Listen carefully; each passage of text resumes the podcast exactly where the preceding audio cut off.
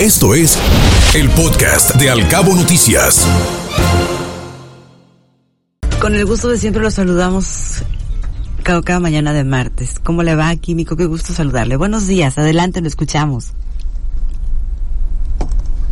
Buenos días, Ana Guillermo. Bueno, pues estamos familiarizándonos los humanos con la vida microscópica, ¿no? Cada vez sabemos más acerca de los pichitos, los microorganismos.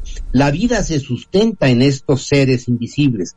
Nos preocupa, Ana y Guillermo, la afectación a nuestra salud y en este momento en el mundo ocupa nuestra mente porque los vemos como un peligro, ¿no? Los virus nos dan miedo, eh, pero también representan oportunidades.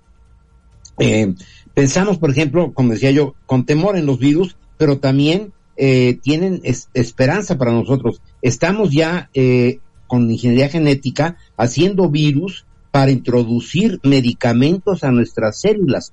Así como el virus se introduce en nuestras células para generar enfermedad, ¿no? El SARS-CoV-2 o la, la gripa, la influenza, etcétera, también los podemos usar, fíjense, para que con los virus introduzcamos medicamentos a las células. Bacterias y hongos que hoy en día pues producen vino, cerveza, la insulina para los diabéticos, son bacterias que estamos usando nosotros.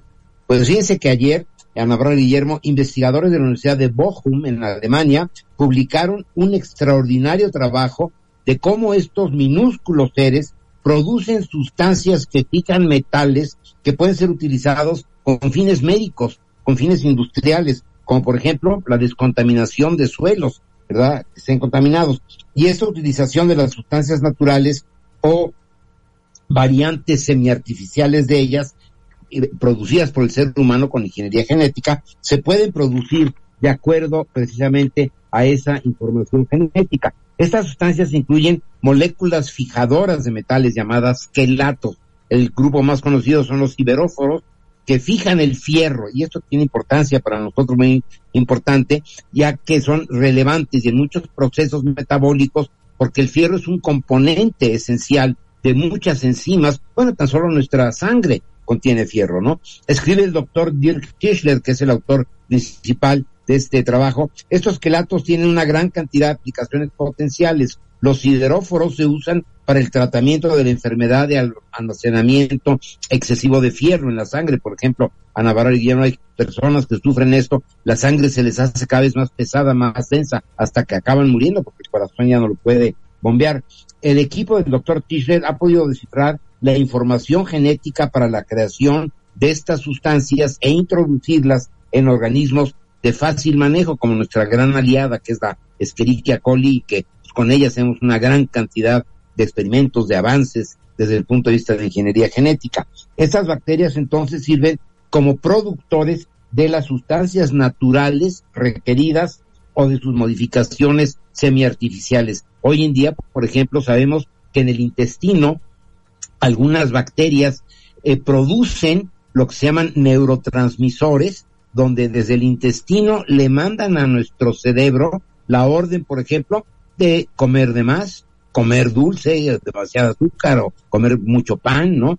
Beber demasiado, etcétera. O sea, pensamos en Ana que somos totalmente autónomos los seres humanos, que pensamos por nosotros mismos, etcétera, ¿no? Pues fíjense lo que está abriendo de conocimiento de que ahora sabemos que estas bacterias a veces nos ordenan hacer cosas sin que nosotros ni siquiera nos demos cuenta. Pero, por otro lado, conociendo esto, podemos eh, dirigirlo y podemos hacer que, por ejemplo, estos virus puedan llevar medicamentos a las células o las bacterias mandar órdenes positivas. Imagínense que la bacteria nos ordena párate y haz ejercicio, en vez de levántate, abre el refrigerador y cómete una dona.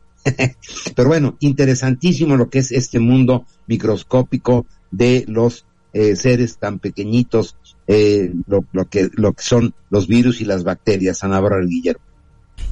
Qué increíble lo que nos narra que nos cuenta de la, cómo pueden afectar, cómo pueden incidir también en nuestra vida, en nuestro organismo, estas pequeñísimas bacterias microscópicas, el mundo microscópico que, que desconocemos tanto, químico. Y que a veces menospreciamos tanto también. Sí, y nos damos cuenta, fíjate lo de la trama de la vida, ¿no? Sí. Pues consideramos que las bacterias son así como que insignificantes, que nosotros somos lo ultra plus ¿no? Tienen su propio mundo y suceden cosas increíbles en ese otro plano que no alcanzamos a ver y en realidad tenemos una relación simbiótica eh, innegable, indisoluble y que abre puerta a todo esto que usted reflexiona esta mañana. Exactamente. Y pues eso nos debe eh, hacer reflexionar de que debemos ser más humildes y conocer más a través de la ciencia estas maravillas de la vida. Interesante por demás su comentario, como siempre, Kibiko. Muchísimas gracias. Estamos en contacto. Claro que sí, Ana Guillermo. Buen día. Buenos días. Buenos días. Escuche Al Cabo Noticias de 7 a 9 de la mañana con la información más importante de los cabos, México y el mundo por Cabo Mil Radio 96.3. Siempre contigo.